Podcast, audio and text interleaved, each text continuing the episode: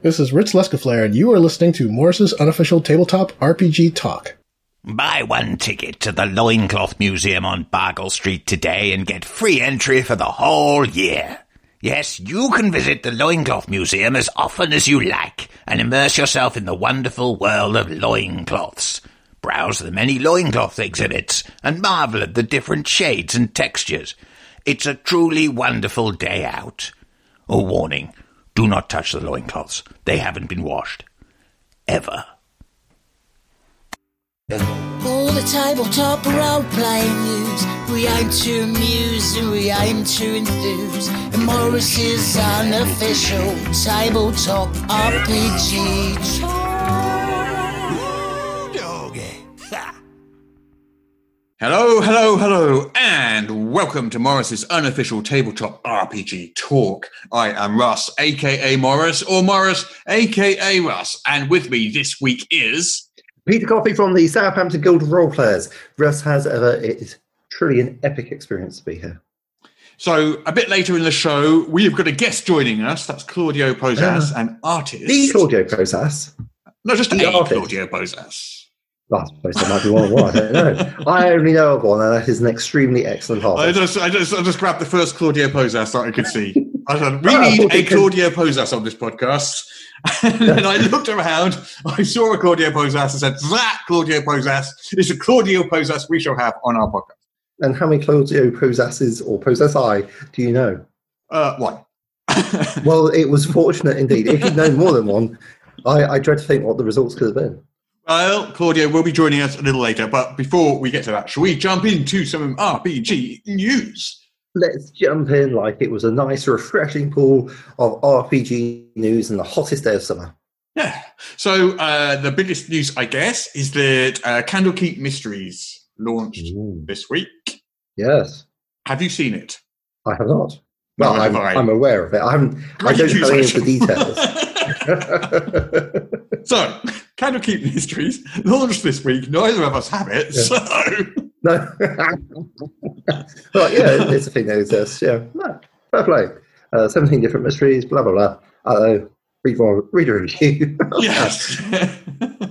well, Claudio was one of the artists on Candlekeep Mysteries, so maybe he can talk a bit about that later when he joins us. that sounds like a lovely idea. We should When he joins us later. Not Yes. now, because he's not here No. now, but he'll be joining us later. Right then. So, Uh-huh. also in the news. So, Yes. ICV2, you know, they do their Ooh. quarterly uh, top five RPG charts.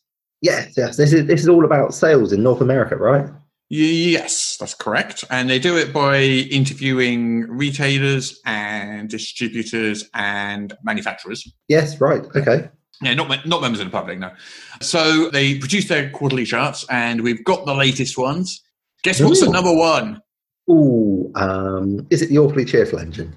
if only. Perhaps not. Given that that's not even out yet, that would be very impressive. no, it is, of course, Dungeons and Dragons. yes, the fifth edition. The fifth edition of Dungeons and Dragons, yeah. Yes. No, no surprise there. Second position, uh, again, no surprise, is Pathfinder. Not second edition, first edition. Uh, just Pathfinder in general, it says. So it's Ah. not it, it's not specific. Right, right. So it's like all I assume second edition. edition because first edition's not being sold in shops anymore. Oh, really? Well, they've stopped selling all their stuff. Oh, Well, they're making second edition now. It's like Well, Wizards of the. Coast isn't selling AD&D second edition in shops, is it? Well, I think some they'd be selling off excess stock, but I suppose they didn't have that much excess. So, Hmm. well done, Pathfinder second edition. Yeah. Killing it. So number three, Yes. Cyberpunk from Hmm. R. Talsorian. Really? Number three, yeah. Oh. Presumably got a big boost from the video game. Yes, yes, and presumably all those people who didn't want a completely buggy experience. Oh no, sorry, I'm being mean. So number four yeah, yeah. is the Alien RPG from Free League. Nice, nice. Yeah, Nice. yeah it's nice to see that. mechanic. Yeah, yeah. And then finally, at number five, we've Yeah. got Evil Hat Productions' Fate has climbed back into the charts. It kind of pops up in there occasionally once every few years. Mm, mm, mm. Yeah, yeah. Ah, that's good. Yeah, Yeah. that seems like the uh, the big five, I guess, Hmm. with a surprise alien entry. Mm, Uh, but what are these in terms of sales? Though we don't know. No, okay. They don't. They don't don't- give us figures. They, it's just they.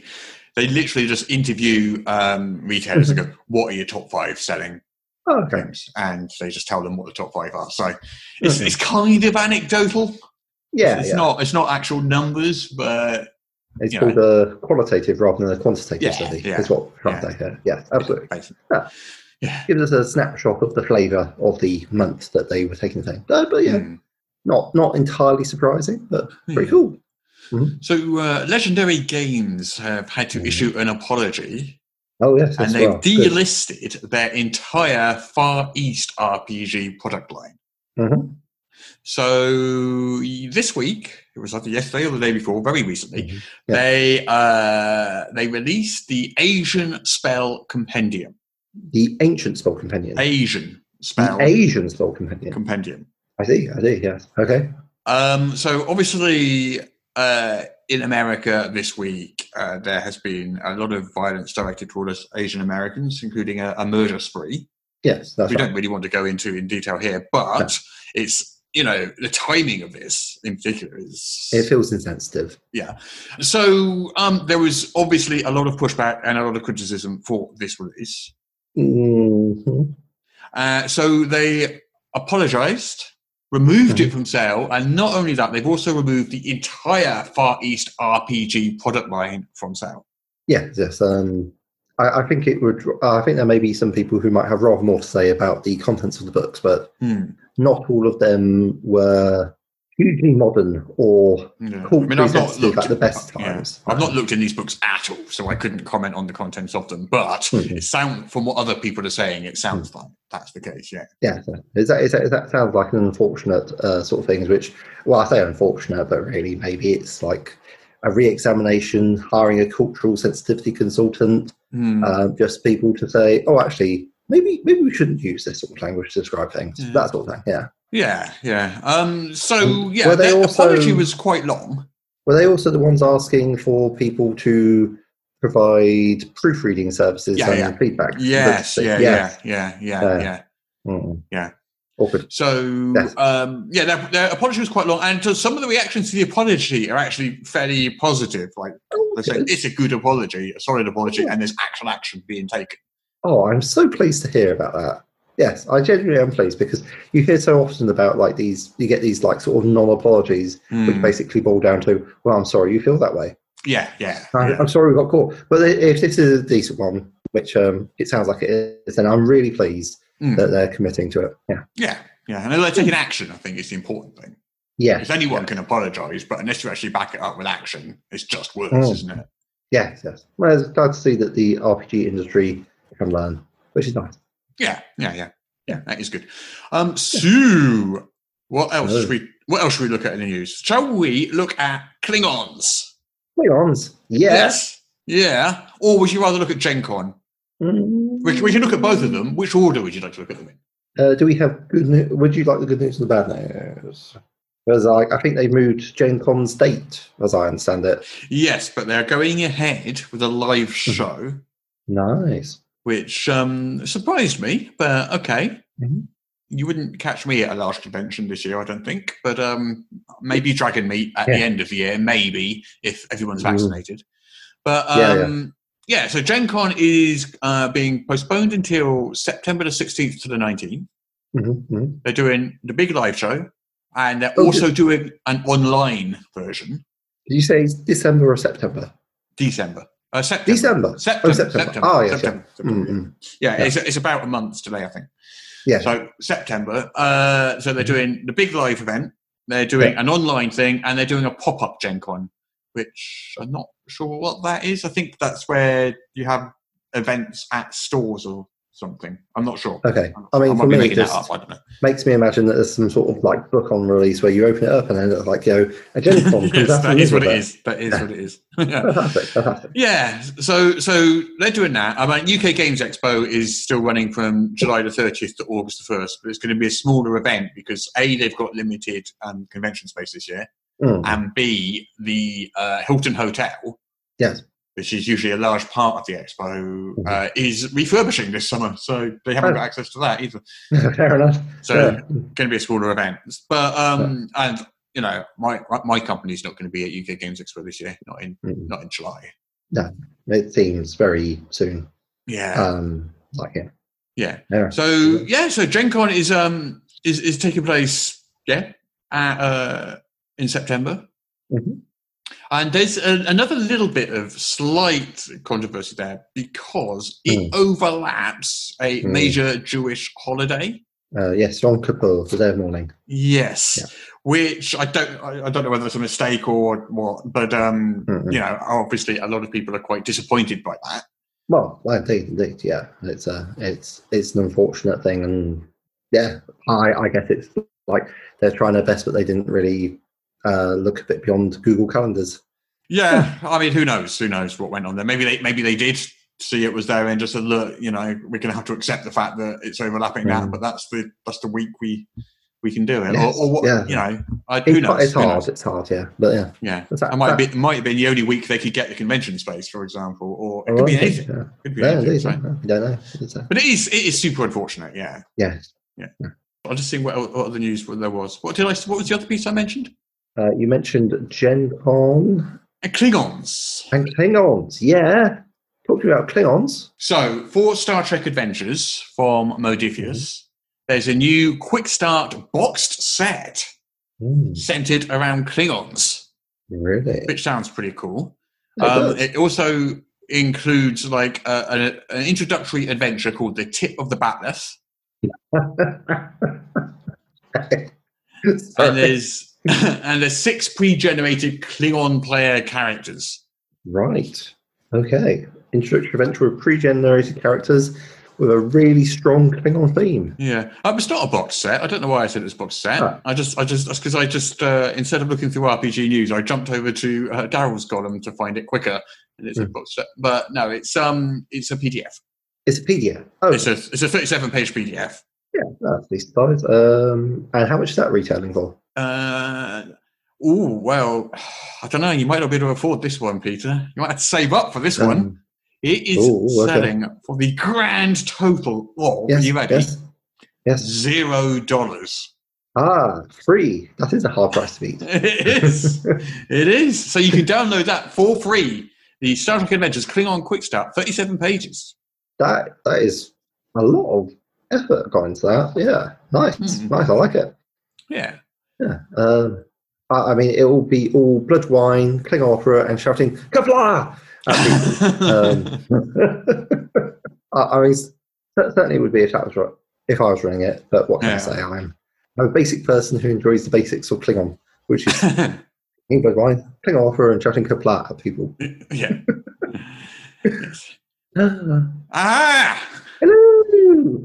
We have a Claudio. Yes. Hey, hi, Russ. Yeah. How are you?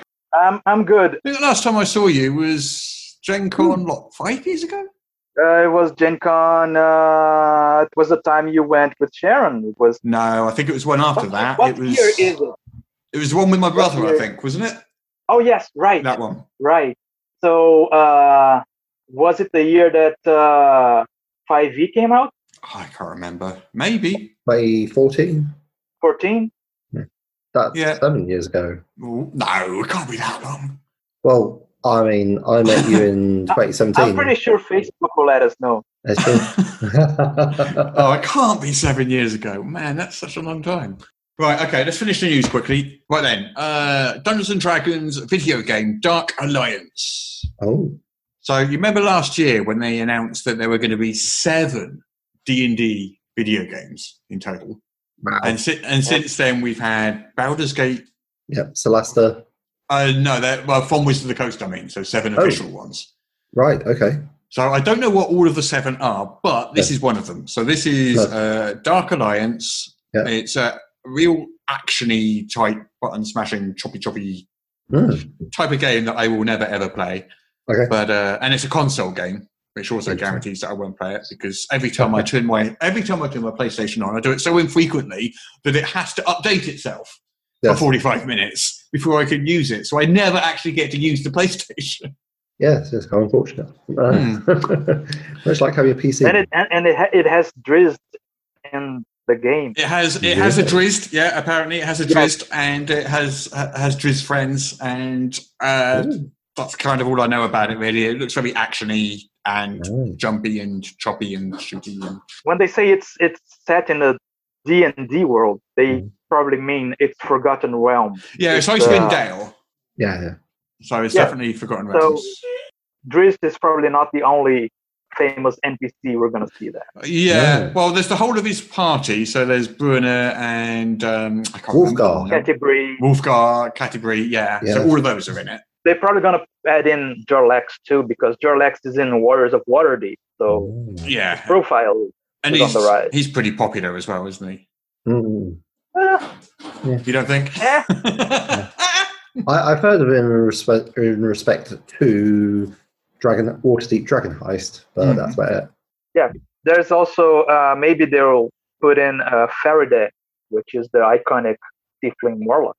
I don't know who that is. Who's that? She she was the main character in the Brimstone Angels novels from Wizard. It Oh, was created by by Erin Evans, and she is also one of the playable characters in Warriors of Waterdeep. oh, I see.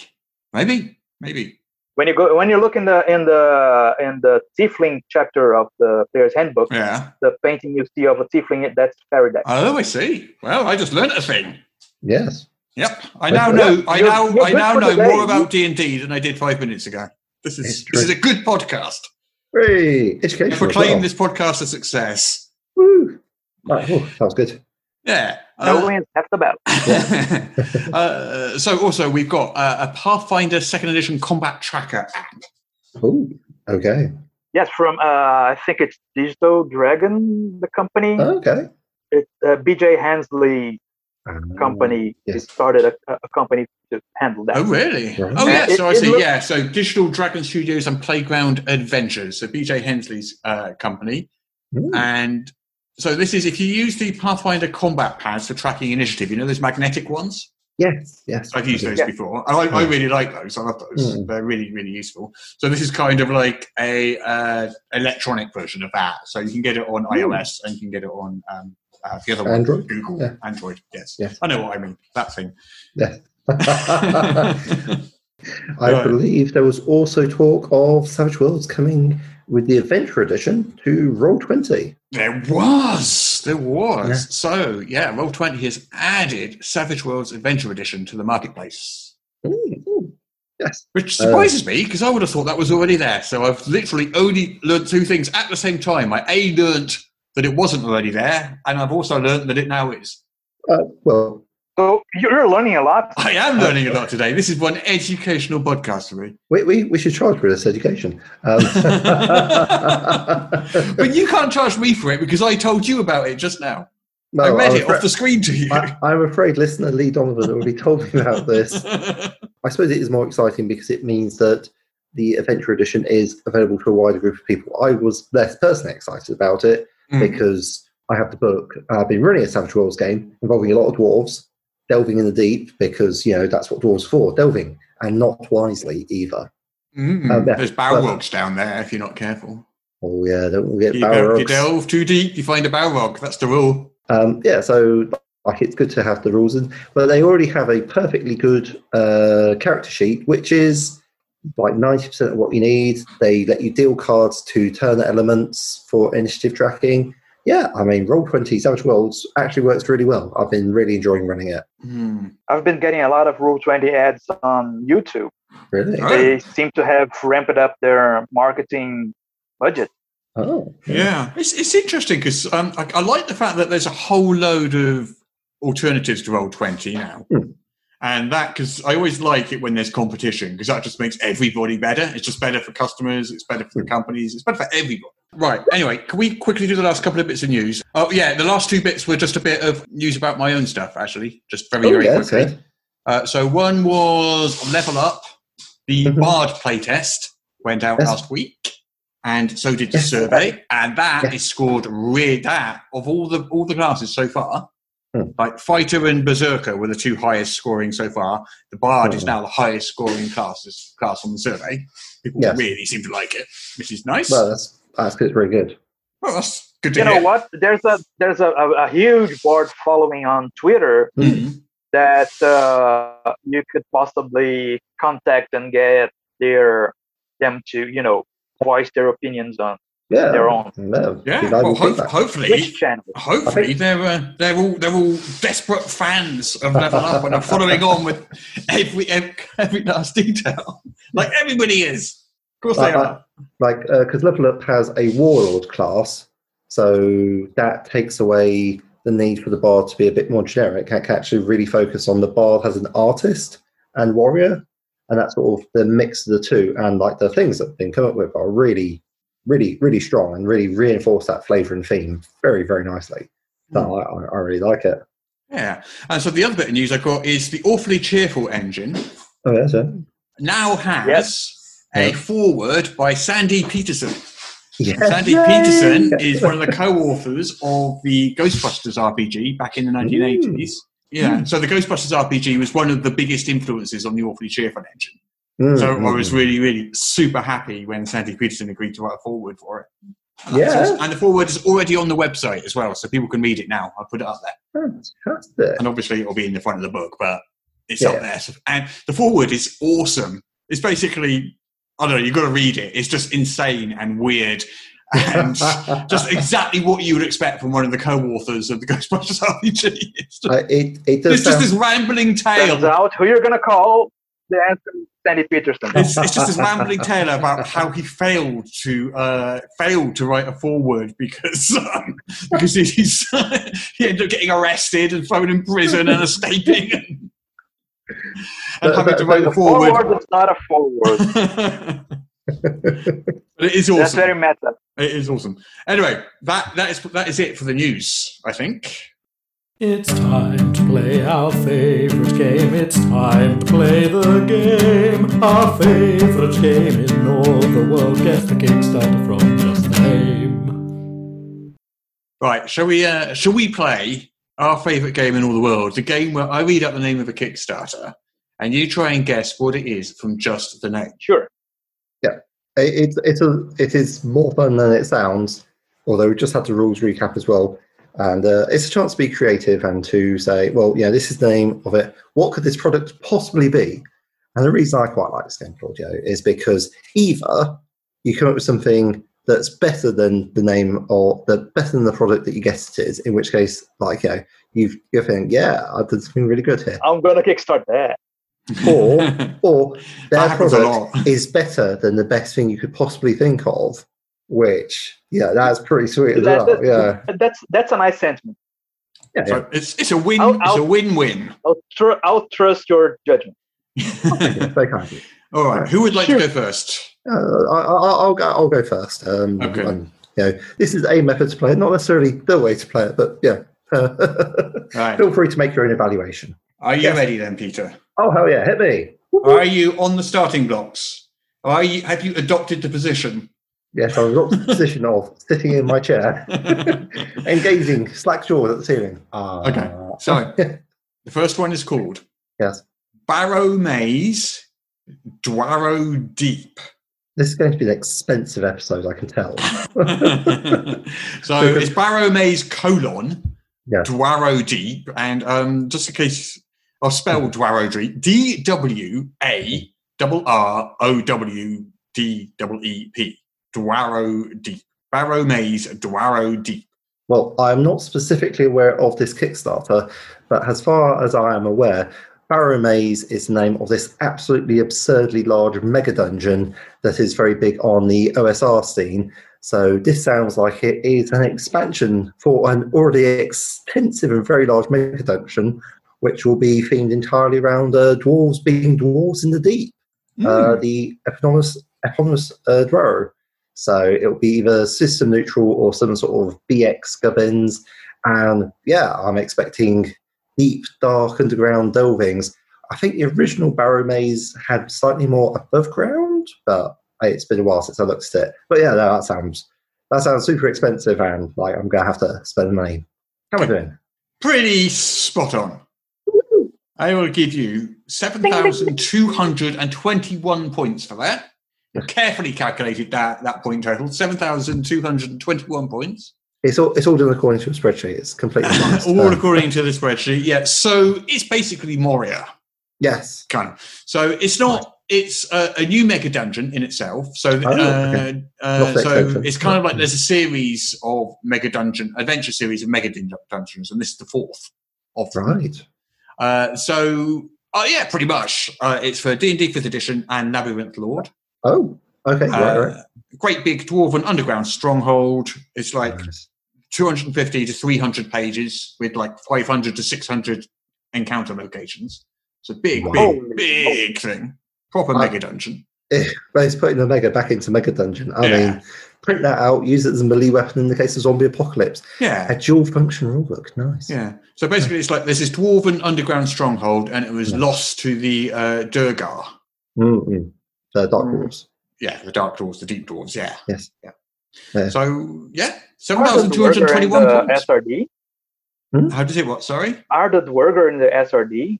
I think Can't they are believe- in it. Yeah, I'm pretty sure they are. Duergar might be, but Dwaru is a name that means the same thing. Yeah, no, no, no. And isn't But uh, it's just that uh, Yeah. when we were working with uh, Fire Dragon, we had to come up with our own names for a few of the creatures that were not in the That's a, well, we SRD. I think it is. I'm not 100 percent sure, but they're definitely using the word here Yeah, on the Mm. Kickstarter page. That that I, that I know for sure. I'm pretty Yeah. sure it is. I'm sure. Anne Swerve Yeah. Neblin, I think, is also in the SRD. Yeah, I Duergar think. are in the fifth edition SRD. There, there we go. Which is pretty sweet. Right then. Okay, my turn. Your Yeah. turn. Are you ready? Hit me. All right then. I'm going to find the hardest one. Uh, He's gonna find me a Kickstarter for some automated build. Ooh. Okay. Ooh. Come on, come So on. I'm just scrolling through. so- Okay. Law of Aetherra, the Lost Druid.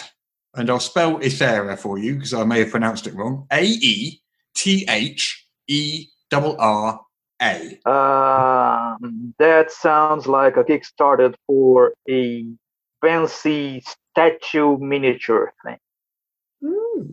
A fancy statue miniature. Yeah, statue miniature or something like that. Ooh. That's a Because good it, guess. it's focused on a one character. Ah. I'm just looking at this. So it's not that. It is a 5e adventure. A 5e adventure. But I'm just looking at some of the art at the moment Mm. on this Kickstarter. And Good- that's good uh. I think, can you, can you call it up, Claudio? You're an artist. But there's some lovely, lovely art with this one. Oh yes, it's uh, Uh, okay. quite Um, stylized. Um, oh, oh wow, well that's beautiful. beautiful. Yeah, Hmm. I especially love that Island City of Fano or Fano uh, piece there. That's Yes. gorgeous, isn't it? That's a beautiful Yeah. like landscape. It's a big city with lighthouses, Hmm. um, set in the middle of a lake, surrounded by what looks like mountains and maybe some sort of yeah. retaining wall or dam. So this is Yeah. kind of like the first installment in a new series of adventures, and science fantasy adventures for D and D Fifth Edition. Mm. And they they include all this gorgeous art. They also, if you scroll down, they also include music, Wow. which is uh, quite exciting. Uh, various digital assets, a collector's edition hardcover. I love that the original soundtrack on vinyl, Mm. which is Nice. very very cool. Vinyl. Yeah, That, that's niche. It That's- is because I, I literally wouldn't be able to play uh, a vinyl record. I just don't, Uh, don't I, I couldn't even play a CD now. I don't It's- have anything to you know. I the, the art is great. I, Mm. I love the art, but mm. the interior art, it's very much like usual D and D style Hmm. uh, imaginative Yeah. realism that we Mm. see on Wizards product. yeah, Hmm. yeah. But I like the cover Yes. Yes, I, I like the cover too. it's, it's so it's so unique. it's I don't know why they it? didn't follow that that art style for the whole Mm. thing. It's gorgeous Because it- cover. I like it. Yeah. It's the the cover is it's uh for those who aren't seeing it. Yeah on this on this uh, po- on this on this visual podcast. Yeah. No, no, It's- I, I know what you mean. It's really distinctive, isn't it? It's like it feels It- like a cartoon, but like a. It's the It angles. is I feel. it's stylized. It's angular. It Mm. it uses a lot of uh, bright blues and bright Mm. greens uh, to Mm. create contrast with dark navy colors Mm. for the silhouettes of it's always the silhouette of two characters and Mm. inside them it's the image of someone falling through a, a Looks bluish like they're sinking abyss. a lake. Yeah. Mm. yeah like they're Mm. sinking, sinking in water and the Mm. background of the cover is always this light beige Mm. of white color that creates Mm. a really cool uh, contrast yeah. and i don't know Yeah. why they didn't follow that on everything else because the, the rest of the of the artwork which is excellent Yes. now, don't don't get me wrong but it's a different Uh, style. artwork that's- Yeah. i would i would love to have Yes. done those pieces they're really Mm, mm, gorgeous mm, mm, but they are so distinct from the cover Yes. that uh, uh, I don't know. Uh, it, I don't know which came first, if it was the interior artwork or the cover. Yeah, it's, it's like almost I would feel, even though, as you say, they are they're actually properly gorgeous pieces. They because you know it does vary a lot, but those are properly gorgeous pieces. It, I would still, but this cover is so strong. It sort of reminds me of the art of Invisible Inc., which is like a computer game where again it's got that sort of very stylized, angular look, uh, but in sort of like the monochrome bits of black and white. It's sort of like really dark blues and greens palette. Mm. I'd almost feel disappointed opening the book to discover that the rest is so like well again extremely high end but almost regular if that makes sense does that, Yeah. that make Uh, sense because, to you? uh, yeah. Just a, a quick Hmm. shout out to Stu Harrington, the art director for this project, Mm, because the art is really top notch. yes Just that I was so captivated by the Hmm. cover Mm. that I wish to see more of that. Mm. oh yeah No, it- I, I agree. I mean, it's, it's kind of hard to say that without criticizing the art inside because you can't criticize the art inside because it's awesome and it's amazing. It's just that it's, it's- a different style. And Yeah. that cover is so striking. Yeah, it's yeah. got the sort of that sort of fantasy sort of vaguely soft focus look to it which I, I do find very appealing Mm. um, it looks it looks luscious it looks like the sort of thing that you see in a very high end computer game with like the very best graphics all switched up to the top. But that, but the front cover, whilst not being that, really, I don't know, it's got it, it's got something. Science fantasy adventures. Yeah, no, I'm, Yeah. this is this this is exciting. Okay. Anyway, it is now your turn, Peter, for the Oh, next one. yes. I'm sorry. I'm sorry, Claudio. Um, unfortunately, you did guess it was a miniature, so I'm afraid No, you get no, no yeah, points. I, you get I, no points. I I'm lose sorry. 500 points. Oh, you have you have listened to the podcast, marvelous. so, Peter, Yes. can you keep your lead? 7,221 points you've got so far. it seems unlikely. what is. Yeah. Oh, I've got to try and pronounce this. My Uh, uh, favorite part of the podcast. I'm just going to spell it, and you can pronounce it however you wish. H E O R O T. Hero. H E O R O T. Yeah. Eorot. Hero. Yeah, like um the place Beowulf went and rescued. Yeah, is that is that the name of the Kickstarter? H E O R O T. Yes. Uh, I I would say Hero, um, but it might be Hero Rot. I don't know. But uh, as far as I'm concerned, this game is very heavily influenced by Beowulf. Um, I don't know necessarily that it's going to be in the same line as uh, necessarily a Norse saga. It might be something, but the themes that this word evokes for me are very much you have uh, a place where people have come, they're living there. A monster has arrived and is now preying on the people therein. Um, I don't think it, it. I'm sort of tempted to say it's something for the Trudvang Cho- Chronicles uh, because this seems like it's be right up their alley. But you know, some sort of maybe a D20 system, uh, not necessarily. Yeah, so fifth edition. It's like it's sort of a setting book, and it's really focusing on uh, you're in the north, you're playing Norse people, and this is bringing in like sort of those dark myths and legends of trolls, goblins, and the occasional Grendel. Okay. I'll give you seven out of ten for that. Pretty close. So it is obviously inspired by Beowulf. Uh, Not only inspired by it, set in the world of Beowulf. Specifically.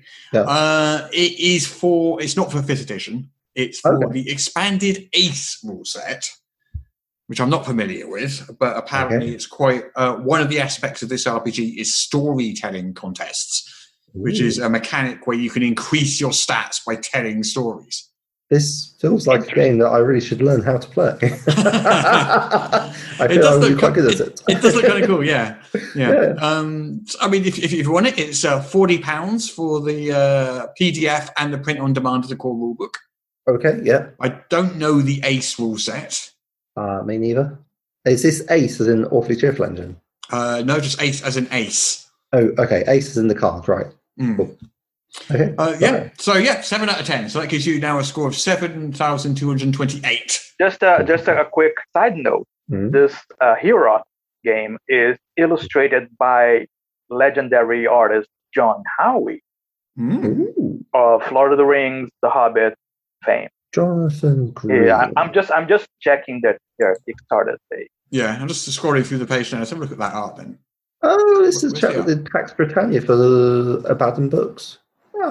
Ah, Yeah. I recognise that style. Yeah, yeah. They're they're gonna in- include artwork he did for his for his uh, edition of Beowulf, but Mm. that wasn't uh, used in that, so they probably licensed licensed it for this uh, for this game, Oh, yeah, yeah. So this is um, which is a smart way to get uh, high profile artists Mm. mm. to you know spice up your game. Uh, now, thi- this art, um, I again quite like, although it's a very different style. This feels like very much like the going back to the origins of tabletop RPG. This sort of woodcut, would you say, Claudio? Like, Uh, um, I, I'm looking at the black and white photos with yeah, the I'm, I'm looking. art. I'm I'm looking at uh, at the illustrators. The first one is Russ Nicholson for uh, Fighting Fantasy Mhm, and yes. Warhammer. So Mm. that's that's the basic look they're going for. But John Mm-hmm. Howie, uh, he was uh, one of the one of the uh, concept artists for Peter Jackson's Lord of the Rings and Hobbit, Mm. and the, he also illustrated the Silmarillion, Beowulf, uh, alongside Alan Lee. Uh, he worked on on Lord of the Rings. So um, he had a lot of leftover art from his edition of Beowulf that they probably uh, licensed for this game. Mm. Right. Last one. Yeah. Claudio, your turn.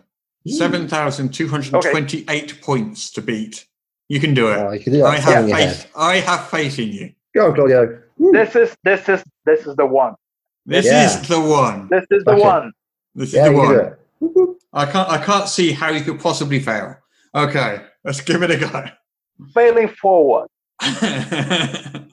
what is dungeon notes? It's uh, I'm gonna say it's some sort of journal or a campaign plan planner thing. It's something for for DMs to write down their their campaign ideas and organize stuff. I think the way that you describe it should be what the title on the Kickstarter is a, a journal or campaign planner thing. It's just like the best description because that's exactly what it is. Ah, you Wow. see, you you you you, you set, uh, threw me a, an easy one. It, well, to, to be fair, though, the, compared to some of the others, it wasn't as easy as some of the others. Like the Terminator RPG, I could have given you, but I think you would have definitely gotten that. I don't think that Uh, one would have been thank you, fair. thank you. so, I, I appreciate it. You want you want the guest to win the Kickstarter game. so this is interesting. So this is a set of journals for fifth edition, but it's also a set of guided sticky notes, Ooh. Which is quite interesting. And they're all designed for note taking and world building and all this stuff. So the journals are like the heroes notes and design notes and uh, uh, and, uh, you know stuff like that. Um, and each of those is like 64 pages. And then we've got players' notes and we've got DM's notes, different kind types of journals. But also, what we've got is, and session journals as well, but also we've got these sticky notes. So it says campaigns can go on for years, and you need to look at back at a piece of information from months ago. It can be nearly impossible to find buried in a wall of notes. So they've made a system that lets you keep track of NPCs and towns and quests and factions and loot and stuff. And they're all on sticky notes, and each one's kind of labeled. And you can just like whack this sort of sticky note of a NPC down wherever you want in the uh, in the journal, and it's kind of like formatted as a, as an NPC or spell slots or initiative or a whole load of different things. Uh, It's hard, oh, to, it's hard it to looks- describe. You, it's so hard to describe. You have to actually look at it. I think it's, I'm finding it really hard to describe. It's it's like a, a it, I'm I'm looking at the Kickstarter now. It Yeah. looks like a, a booklet of a black cover with white art, Mm. line art on it. Inside there are things like character sheet for if, if it's the player's uh, booklet where you can write down your spells and all that. And the DM's note has actually two booklets, one for sessions and one for the campaign Mm. and a lot of stuff that for you to uh, there are maps in it that you can label as you wish like a city map for a random city in your in your campaign and uh, oh they have little some pages are like uh, gridded so you can draw battle map Mm. um, interesting Yeah. and the sticky notes yeah the sticky notes are like a little square uh, post-it post-it. notes, basically. Yeah, they're Yeah. basically post-it. Yeah, yeah. But they're like, personalized for- yeah. uh, faction, inventory, quest, location, stuff like that. uh, Yeah. So you can So move it they've got- around your.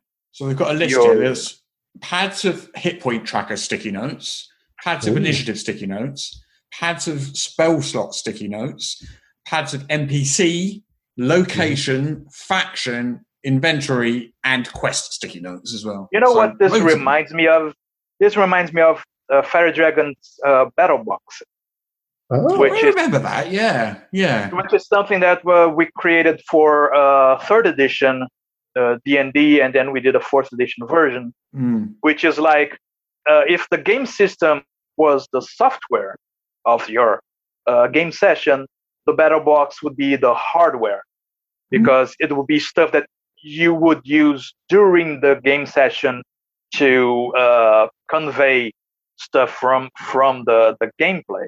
So it had transparency pages uh, printed with magic circles of the various sizes that are in the yeah, yeah. I the remember. rule That. set. I, I, I'm pretty sure I've got one of those as well. Yeah, I think you do. Uh, the three version was named Battle Box because it came in a, a small tin box. Mm, yeah, Because. Fiery Yeah, Dragon- yeah, yeah. Dragon had bought like a boatload of those from China and Ooh. was using that for everything. So we did that for, for the Battle Box. The fourth edition one was in a conventional box.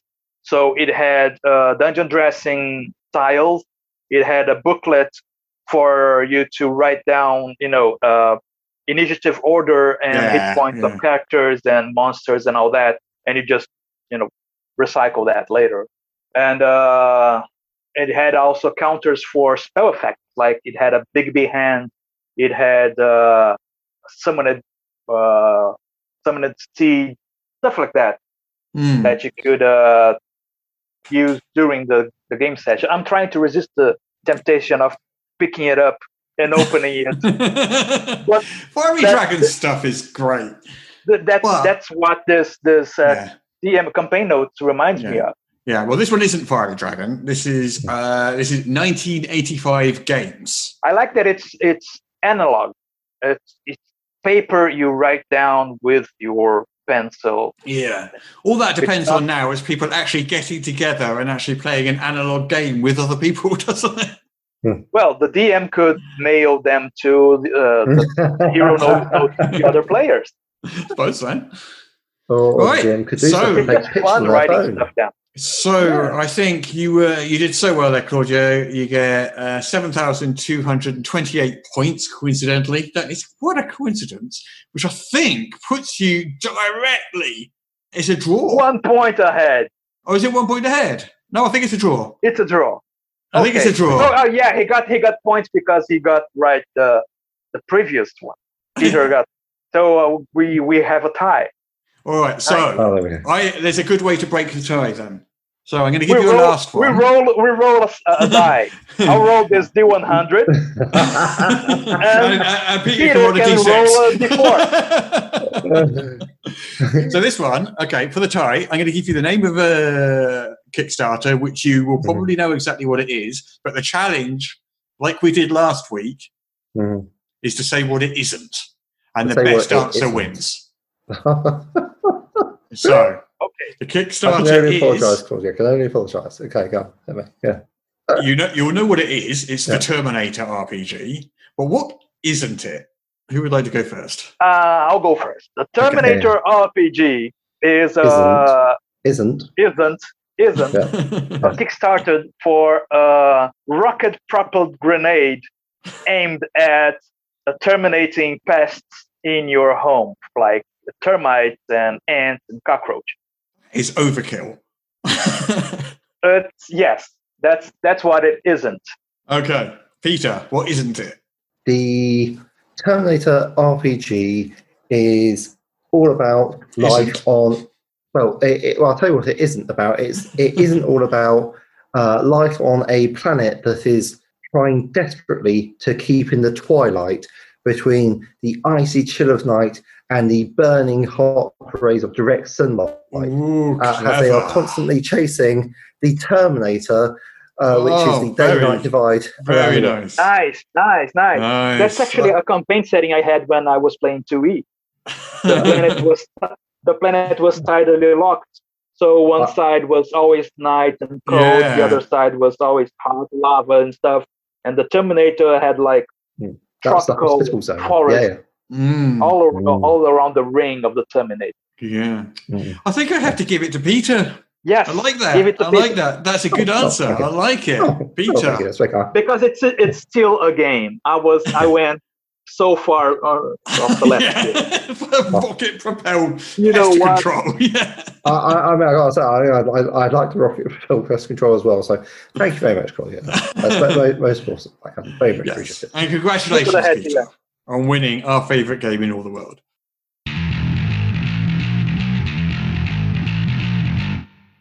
Hello, welcome to the Unicorn's Horn, the finest magic shop in a hundred leagues or more. Oh, oh, oh yes. Thank you. I, I was actually in here yesterday. so you were, so you were. A promising young mage inquiring about magical item recipes. Yes, yeah, that- was that was me. I Yeah, so how did it go? You were interested in, uh, it was the mysterious cloak of the clandestine comedian recipe, if I remember rightly. yes, that, that that was me. Finished so quickly? My, my, you are a promising young mage. Well, well, no. Gave up? Ah, don't feel bad, lad. That's not the easiest recipe to tackle. I've got a nice sneezy dust recipe, if you'd like to try that instead. A good starter recipe, if there ever was one. Thank you, but, but I'm actually doing well with the mysterious of the clandestine chameleon recipe, except for one thing. Oh, and what's that? Yes, yes, I've I've tracked down all of the ingredients except one. Ah, owlbear egg by any chance? Now, don't let that confuse you. It's just a misprint on some of the recipes. They're actually bear owls. No, that that's no, not on this list of ingredients. Wh- what I can't find is the essence of mimic. Oh, well, that's easy enough. You just need a mimic's essence, you see. Right, which, which is what exactly? Oh, you young majors, always getting tripped up in the details. You see, the essence of a mimic, or any creature for that matter, Y- is. yeah, Uh, well, it's the intrinsic nature or indispensable quality of something, especially something abstract, that determines its character. In this case, a mimic. Ah, I see. Excellent. And and how would one quantify that exactly? Materially, I mean, in order to add it to a magic item a recipe. Why, uh, well, you see, uh, uh, you see, uh, essence is a property or group of properties of something without which it would not exist or be what it is. Fantastic. Very helpful. Yes, there you go, solved. So, sorry if I appear a bit dense, but I'm still not clear on how one would quantify that precisely, bringing it from the abstract or philosophical, as it were, to something you could, for example, use practically whilst following a, a recipe for making a magic item. Well, I, uh, well, that is to say, um, wait, um, don't they teach you these sorts of things at wizard school? It, it never came up, or perhaps I was out that day. Hmm.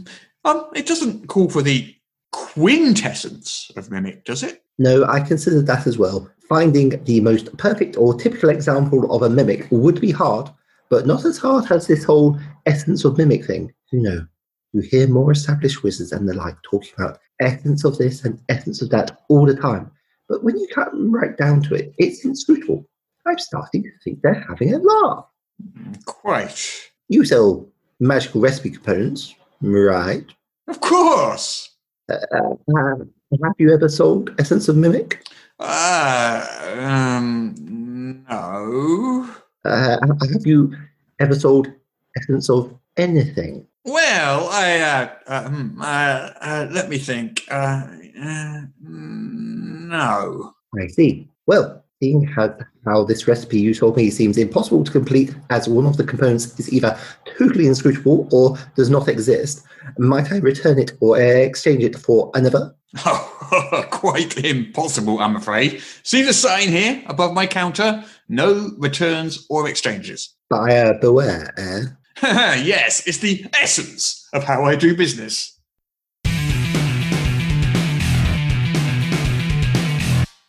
Hey, so Peter, I was uh, I was walking down the road the other day and uh, I saw this bunch of really cool, good-looking people. Cool. good-looking.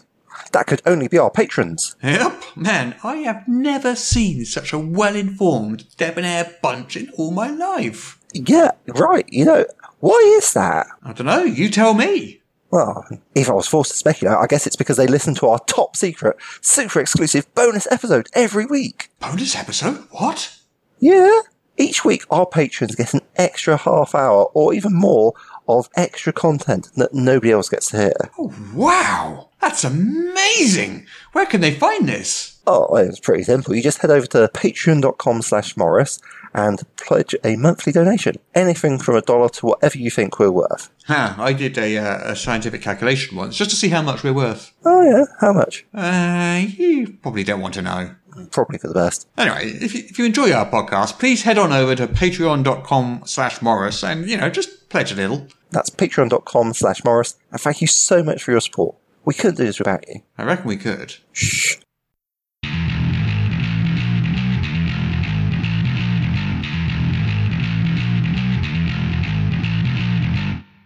So, you know, it's time, it's time to talk about Claudio, I think. Let's start at the beginning, shall we? Not the very beginning, Well, the- not, not like the Big Bang, not like the beginning of the universe or anything, because Okay, it would take us a really long time to get here. The But- dinosaur, the dinosaurs died, and it got really yeah. cold for a while, and then here we are. Mm, mm. So let's start. Uh, let's start like twenty years ago. Yes. So when I first met you, well, before I met you, I when I was first aware of you was when D and D Third Edition was pretty much just before it was just being announced, or just after. Uh, Before, before. because you had an art website hosted by Eric Noah's website. So that's how I first Yes. came to know you. And then very shortly after third edition, you started doing a lot of work for Fiery Dragon. So that's right. if I'm, I'm not conflating those periods, am I? It was No, no, no. years. That's, That's that's, about that's how it went. yeah, Hmm. yeah. So I was back in 20 years ago. I was working in advertising. So Hmm. I worked like a, a, a an actual person going to the office, like an actual day. person, like an actual person. because we know you're not an actual person. No, no, no. I'm three kobolds in a in a trench coat. So I was working in advertising, and the news started to come out about uh, third edition Hmm. D and D, and I was like everyone else who was a fan of D and D back then. I was checking Eric's unofficial rumors for the what was coming in the third edition. So Hmm. AC would go up instead of down, and stuff like that. Uh, saving yeah. throws would be completely different, and dwarves could be wizards, and And there was going to be a unified mechanic. D twenty unified mechanic, which area. Which sounds so obvious now, but back Yeah. then that was actually quite a big deal, wasn't it? Yes, it was. Uh, uh, uh, the fact that you had to roll low on some things and roll high on another, Yeah, yeah. it was so bizarre. It's it's bizarre in, in hindsight. But anyway, uh, TS Wizards of the Coast was posting concept art Mm. for third edition on their website by it was pencil drawings by uh, Todd Lockwood and Sam Yeah. Wood yeah. and I was I really loved those pieces, and I started to you know I'm gonna try and do my own concept art for D and D. I'm gonna start uh, posting because now anyone can have a website on the internet. Yeah. Said I in 2000, and uh, so I started a GeoCity free site hmm to post my to post my artwork. GeoCities. I haven't heard that word Yeah. in a long time. Uh, yeah, do they, do they still even here. exist? Are they, are they still No. a thing? Or? They stopped I know, existing I- a while back. A Yeah. real wild. They merged with they merged with uh, Yahoo. Oh, right. Okay. Yeah, quite. Uh, Is recently. Yahoo so- still a thing? Uh, let me yeah, just, uh, Yahoo is check. Is Yahoo still a thing? Okay. so I started post. Uh, I was in my free time on on at work. I would draw like a character or a monster, Mm. and then I would scan it, uh, color it on the computer, and then post it on my gallery. Hmm. And I did this every week. And Mhm. every time I did this, I would go to the wizard message board and to EN World Mm. message boards and post, hey, I have a new drawing up. Mm. So after a few weeks of or a few months of doing this, I was uh, contacted by Jason Kempton at Fiery Dragon Mhm. because they had already put out uh, Nemoran's Vault and uh, the Silver Summoning, and they were going to do a new uh, adventure called Nature's Fury, and they wanted to include, like they did in the other ones, they wanted to include little counters that they were inspired by villains and vigilante Mm. that also had those counters. So they wanted to have counters in the artwork on a regular basis. They contacted me if I wanted to, you know, try and do a few counters for them. So at first we did, I think it was 20 or 25 counters for Nature's Fury. And since that worked out well, they hired me to do the first counter collection, which was counter collection one, the usual suspect and I did 50 counters for them. Mm. Stuff like skeletons, hobgoblins, and a lot of PC counters too, which I divided in uh, heavy armor, light armor, and unarmored for male, female of all the main races, all the, the, the races in the player's handbook.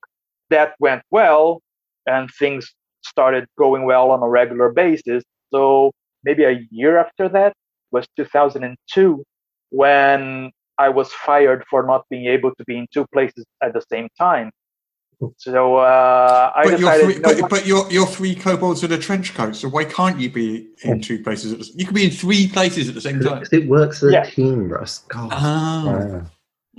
Yeah. because I need the legs of one, the arms of the other, and Right. a head. Oh, I see. Okay. Yeah, Yeah, it- you do need a head, effort. to be fair. Yeah. I do need a head. I think we've been talking to you this entire time and you haven't had a head at all. It's just been really distracting. Yes. So um, I said, screw this uh, office job. I'm gonna do freelancing art for a living. And 20 years later, I'm talking to you on my phone. So you you started doing it. How how long did it take before you were able to really properly make a living doing it? So I imagine like it wasn't instantly. You weren't like rolling in the money, were you? So it must have been. Was it a struggle for a while? Did did the commissions take a while to start coming in? Because I know you're busy nowadays, but how was it back then? I, uh, for a while, it was usually the currency exchange rate worked in Hmm. my favor. Yeah. So if I lived in the US, I still wouldn't be able to make a living out of it, Mm. Right. especially with healthcare. Right. Mm, Yeah. mm. Yeah. Yeah. But because I live in Brazil, the Mhm. exchange rate works in my favor, but it it has been rough. There's always ups and downs, and you know, society as a whole, capitalist society as a whole, is not Mm. kind to someone whose cur- her- whose income fluctuates. Right. Yeah. As a freelancer, I might go two months without getting any money, Mm. and then on the third month, I get you know a bajillion Hmm. penny, Yeah. and I get taxed on that huge amount, Hmm. even though I spent two months with no pay. Mm. Yes. Yeah. That's one of the things that it makes it hard to be a freelancer uh, Hmm. on this business. I almost quit in 2010, 2011 Mm. Mm. because things were grim. I was not Mm. making nearly enough money to support my family. Mm. And uh, that's when James Bell of Fiery Dragon actually let me know that the senior art director at the time for Wizards, Jon Schindehette, Mhm. he had a blog called Concept Tuesday where he issued out uh, challenges to artists. And on the next week, he would pick some up and critique them and all that. And I decided to, you know, start doing those concept art challenges. And with that, because uh, freelance artists, we live very isolated careers.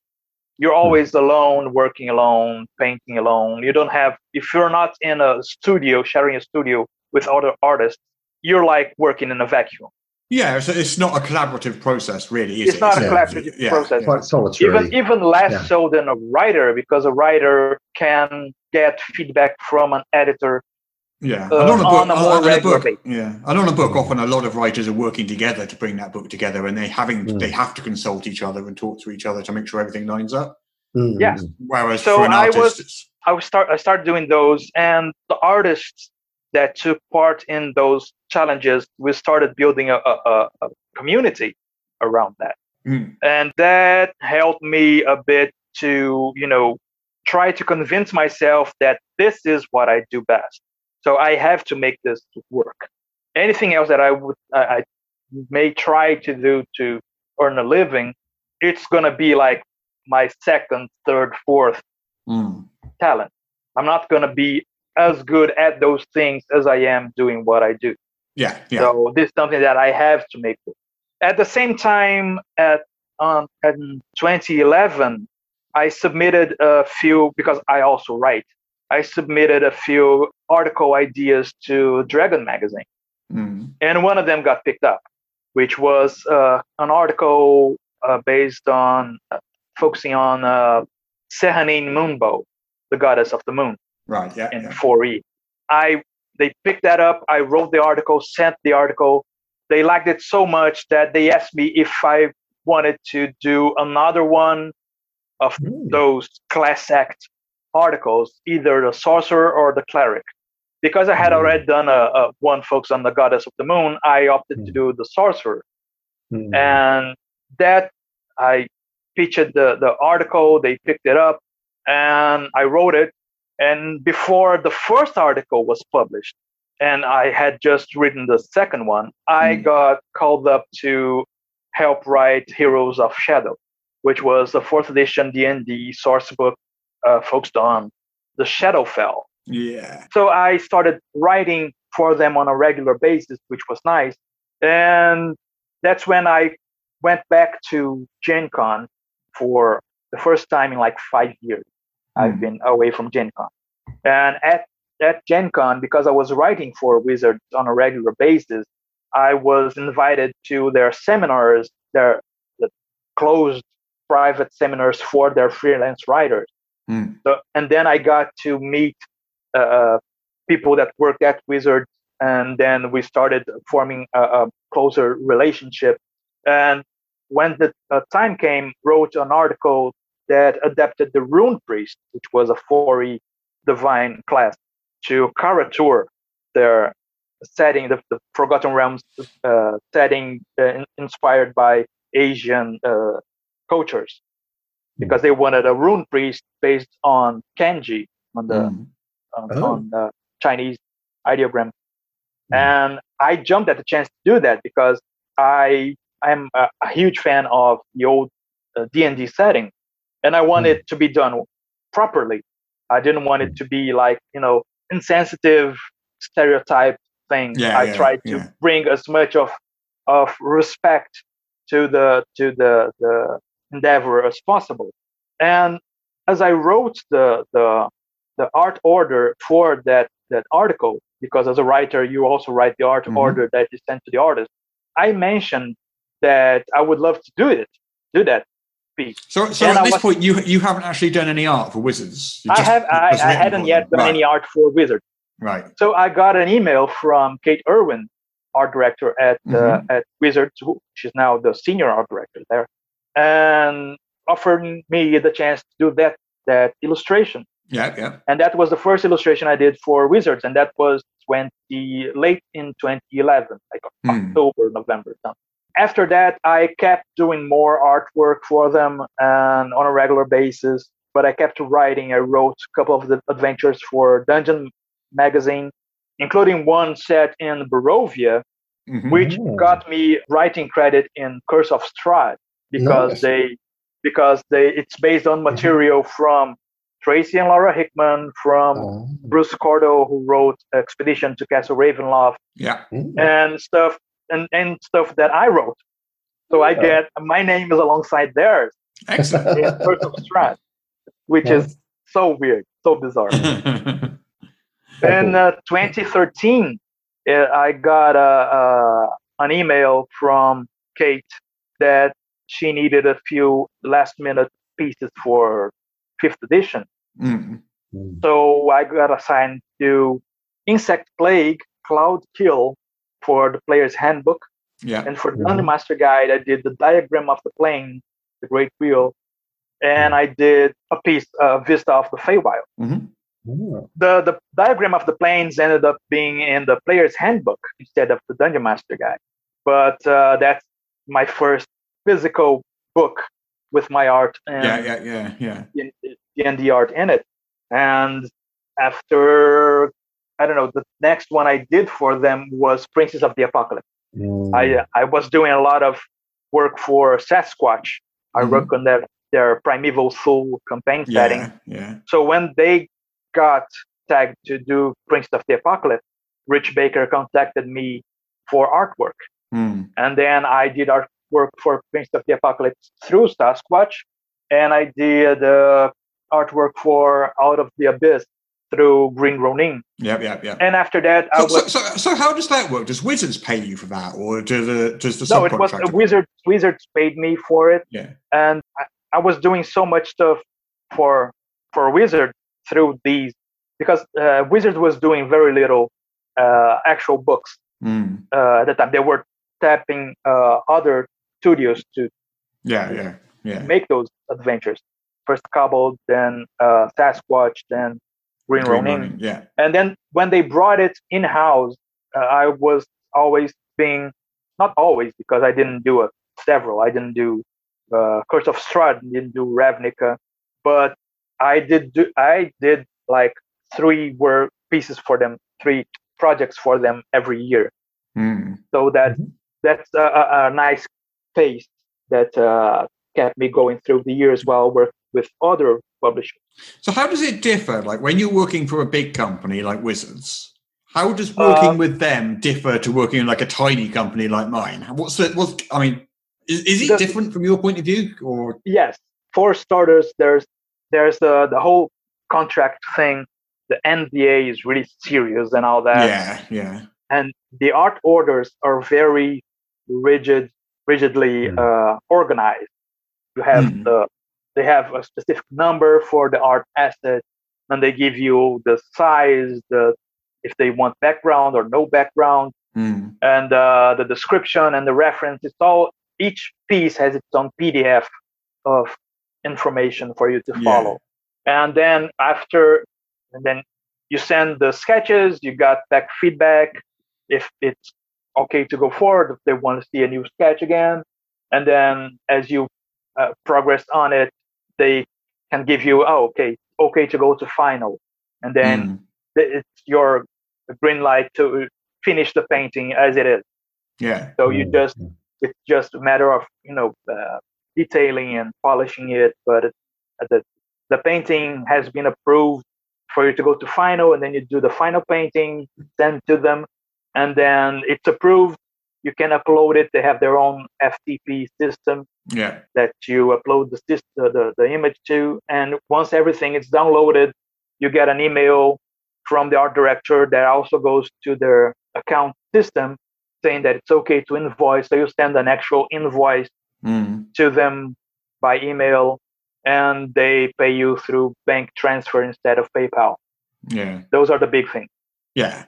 So, whereas when you're working with someone like me, when you work with someone like me, you just get this email going, "Oh, Claudio, can you do me a picture of a kobold?" And you're like, "Oh, all right then." Yeah. That's basically how it goes. Yeah. Uh, what do you need? Oh, I need ah, that draw me like a ghost or something. and then you, I paint a, a ghost. You want it red, blue, green? Ah, colors. Make It's it colors. It's not that bad. No, One of my I'm, I'm favourite- exaggerating for a fact. No. One of my favourite art pieces of yours ever is one that you did for me. Hmm. Like It's even even even Mine. like including the stuff It's you've done for. Wizards and that. It's the dragon. It's gorgeous. It's a dragon. such a I good love. piece. I, I I love that piece. Uh, it's one of my favorites too. I've got it uh, framed piece- out in the hallway out there. It's just because Sha- It's a Sharon bought it for my I'm- birthday or something once, didn't she? I thought I thought you would say it was your your uh, wedding card. Okay. That's that. We got that. We got it up at the uh, top of the stairs there, still sitting there. It's been sitting there for 10 Uh, years now. Yes. Yeah, you've seen that, have you, Peter? It's the TARDIS and the lightsaber, and Mm-mm. Sharon's in a wedding dress, and I'm Yeah. in a. Yeah, that's, that's- it's it's uh, it was a pleasure to do that. The dragon, it's it's one of the pieces that even today I can't think of something I would do different. Mm, it's Mm. good. It's so Yeah. good. Th- There's some pieces that you go, yeah, you know what? I could have painted this better. This is not Mhm. really well defined, but I that one I I'm to this day I'm really happy about. I'm glad because I am too. I love that piece. It's like there's not many pieces of art other than like the comic book art you can see around that I tend to put up, but that's one of the very few pieces I've got framed and up on a wall. So Thank that's awesome. yeah. So Wizards, Hmm. and you've worked for me. So uh, our Fiery Dragon we've mentioned. So what other companies have you worked for? Because there's a lot of them, aren't there? There's a few of them. Yes, I worked with uh, for a good while. I worked with uh, Fantasy Flight. Yeah. doing cards for Lord of the Rings and uh, Star Wars. hmm I did one piece for Netrunner, and then I did a couple of pieces that were in the Star Wars RPG rulebook. Mm. Which did- which did you do? What were they?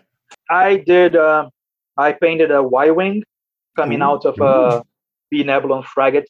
Uh, I did a Sullustan mechanic Mm. uh, tearing down an R5 unit. I did um, a Togruta Jedi levitating a couple of rocks. yeah, yeah. And for the for the card game, I painted a Duros pilot. I painted uh, some NPC I can't remember. I painted a, uh, an Imperial officer frisking a Rodian Mm. Ooh. Okay. while a stormtrooper watches. So that that was a lot of Star Wars references in Yeah, Single. yeah. I- Don't worry, I- I I'm pretty sure think everyone I who painted- listens to this knows all the Star Wars references. I wouldn't worry. I, I also painted uh, one of the last pieces I did for Fantasy Flight was a view of the Imperial Academy, a Mm. classroom in the Imperial Academy Yeah, yeah. with an officer uh, teaching tac- tactics on a hollow uh, hologram.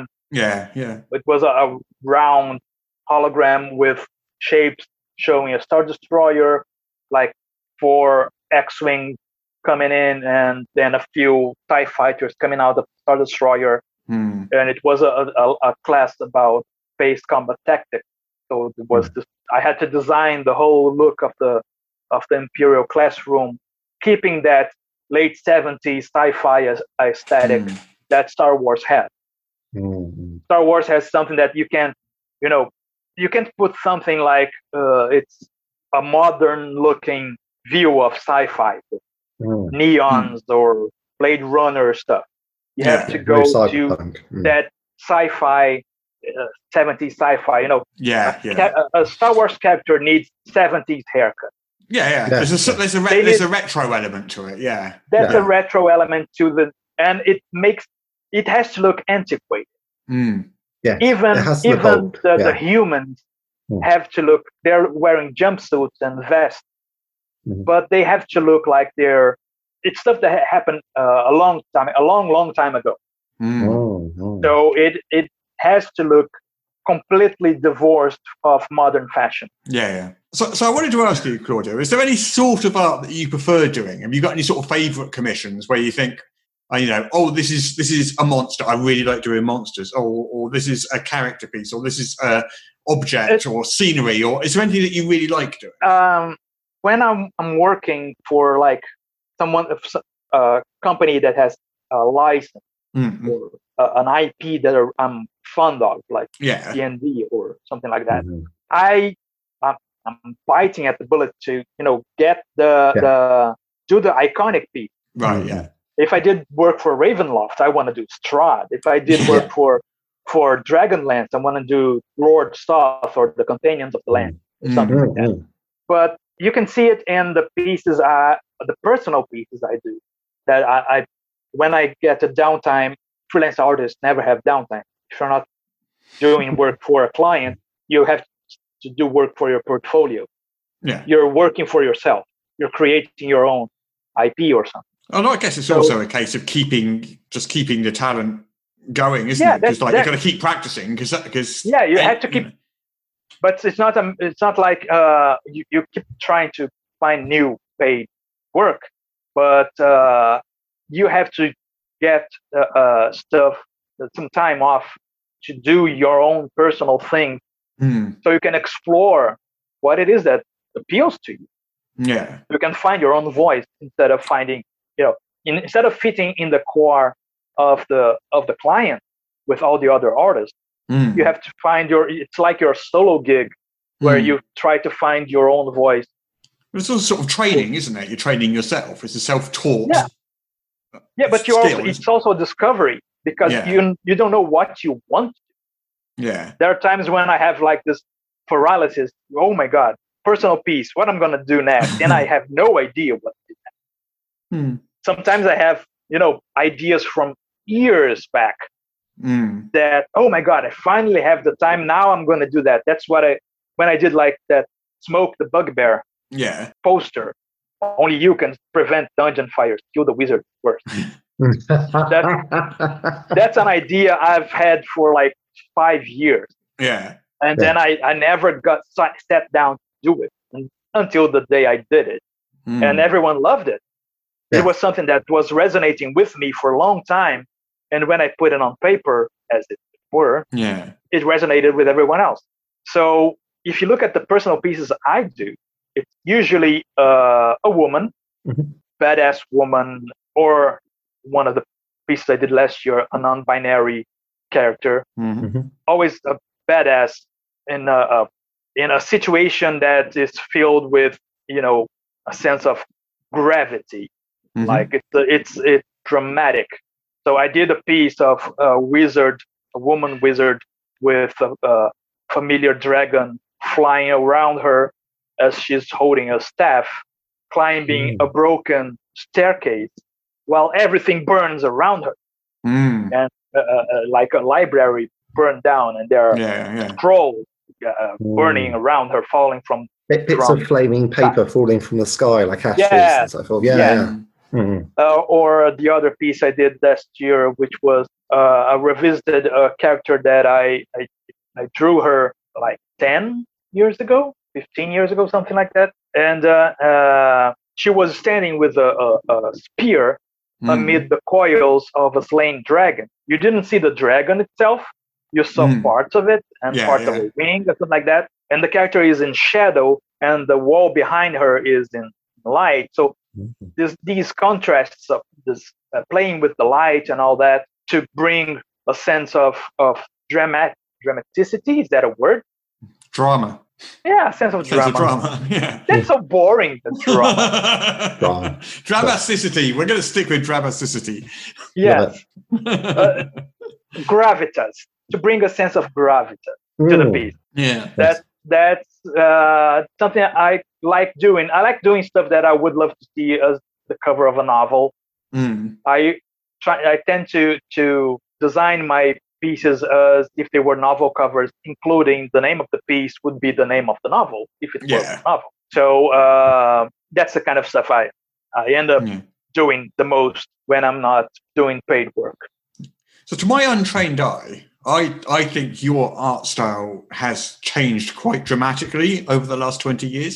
Is Yeah. that a fair thing to say? Is that right? Am I right That- imagining that- it? Is that? That's that's precisely it. When I started doing artwork, freelance art for It's very for comic Private booky, I think. It was very. on. It, I was inspired. I was inspired by comic. My Yeah. my references, even though I had already played D and D for over ten years, when I, over almost fifteen years when I started working, my main uh, references, my art style was George Perez or Mike Ringo or Jose Luis Garcia Lopez. You know, DC comic stuff. Yeah, yeah. And then I, uh, back then, a friend of mine lent me uh, In Nomine, the book of where you play either an angel or a demon, Yeah, yeah. like vampire, but angels in, in Mhm. Nomine. And when I was uh, flipping through the book, I recognized a few Photoshop pattern patterns in in the coloring of the art. Mm. That's when it clicked uh, uh, in my mind. I can scan these drawings I'm doing and color them in Photoshop. What, what do you mean by a Photoshop pattern? Like uh, there, w- there was there's a piece I remember still was like it looked like a biker Yeah. uh, in a in a vest Mm. diving, free diving, and but the biker had wings. Right. and yeah. he was Oh. he, and he and the background was this gradient coming from purple all the way down to red and there Mm. was there were the flames Mm. at the bottom it was a, a, a biker angel falling A very To hell. literal Hell's Angel. Yeah. so uh, i recognize some of the the elements of the of the background of the fire oh this is a photoshop effect Wow, that This is some- is something that's never occurred to me. So you can literally look at a piece of art and you can recognize the software used to make it.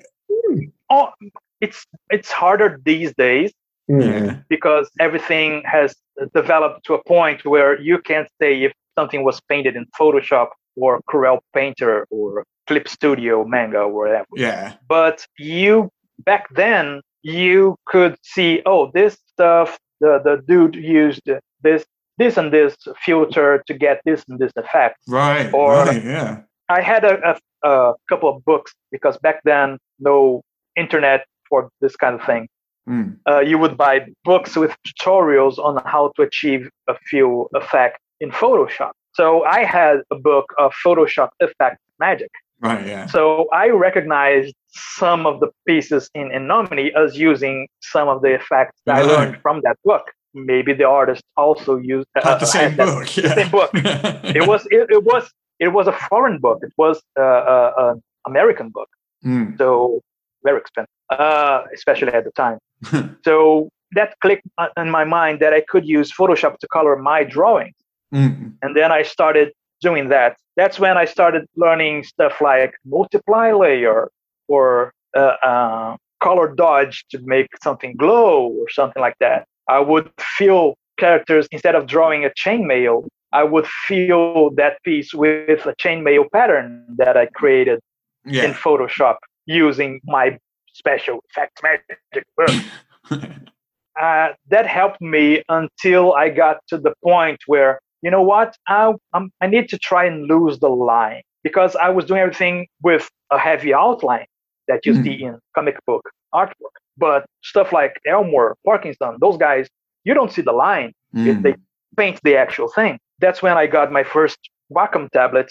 It was a tiny one Mm. uh, back then, and I started learning very slowly because I'm self-taught how to paint in Photoshop. Mm. And it took a while because it, it it's really tricky to do that kind of art profession on a professional level Mm. uh, without someone teaching you. It, it, it takes a lot of practice Yeah. Yeah. Mm. the the next uh, so there was the, the the first jump in my artwork was when I started using Photoshop to color.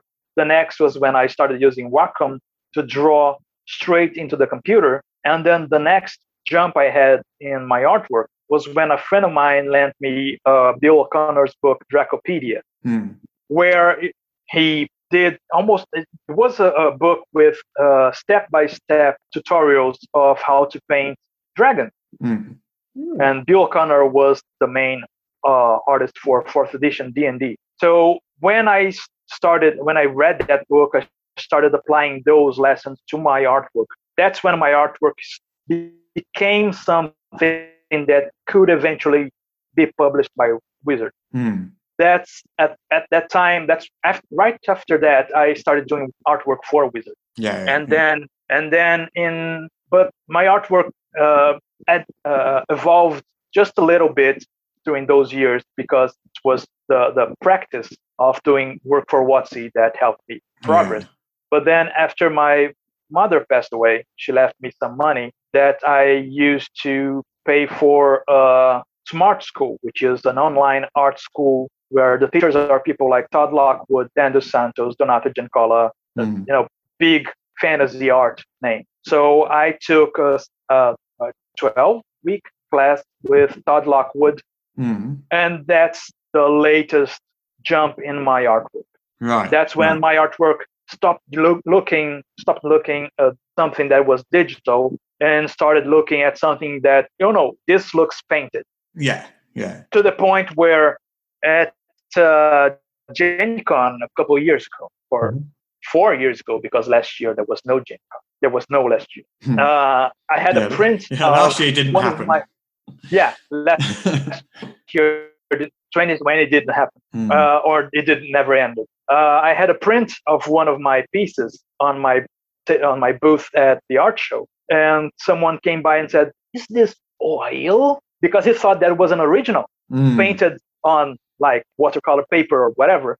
Yeah. Uh, he couldn't tell if that was a print of a digital piece or if it was an original yeah. oil yeah. painting, and that that was such a validation Hmm. to, to to see that confusion in someone that you know goes to the art shows and sees all that artwork from traditional artists Hmm. that paint in oil or acrylics or gouache or whatever and he couldn't tell the difference between my digital art and those guys doing traditional one Yeah. so uh, that's that's the final uh, uh, jump in my art style. So now I can do stuff that is comic booky, but my art style now, what I think is my art, is the painterly style that I have on my Hmm. social media. Yeah.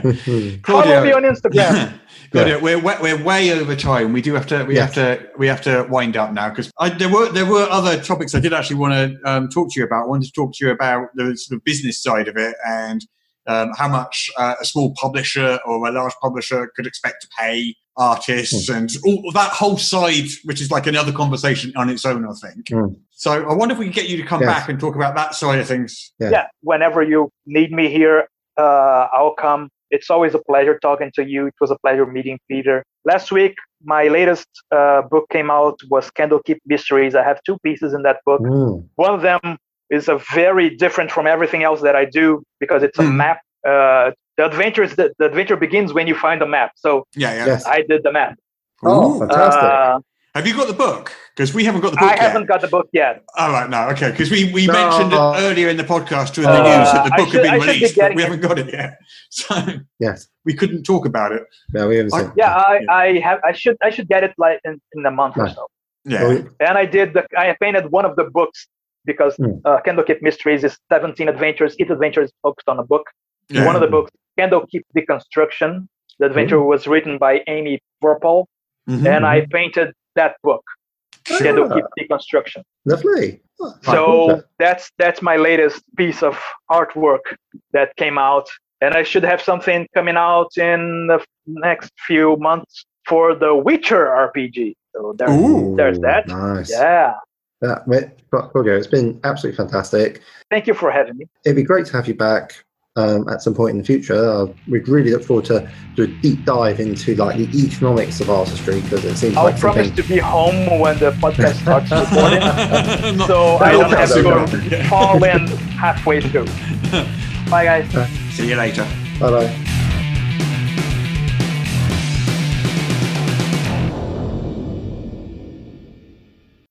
Apparently, I now have to read this to you.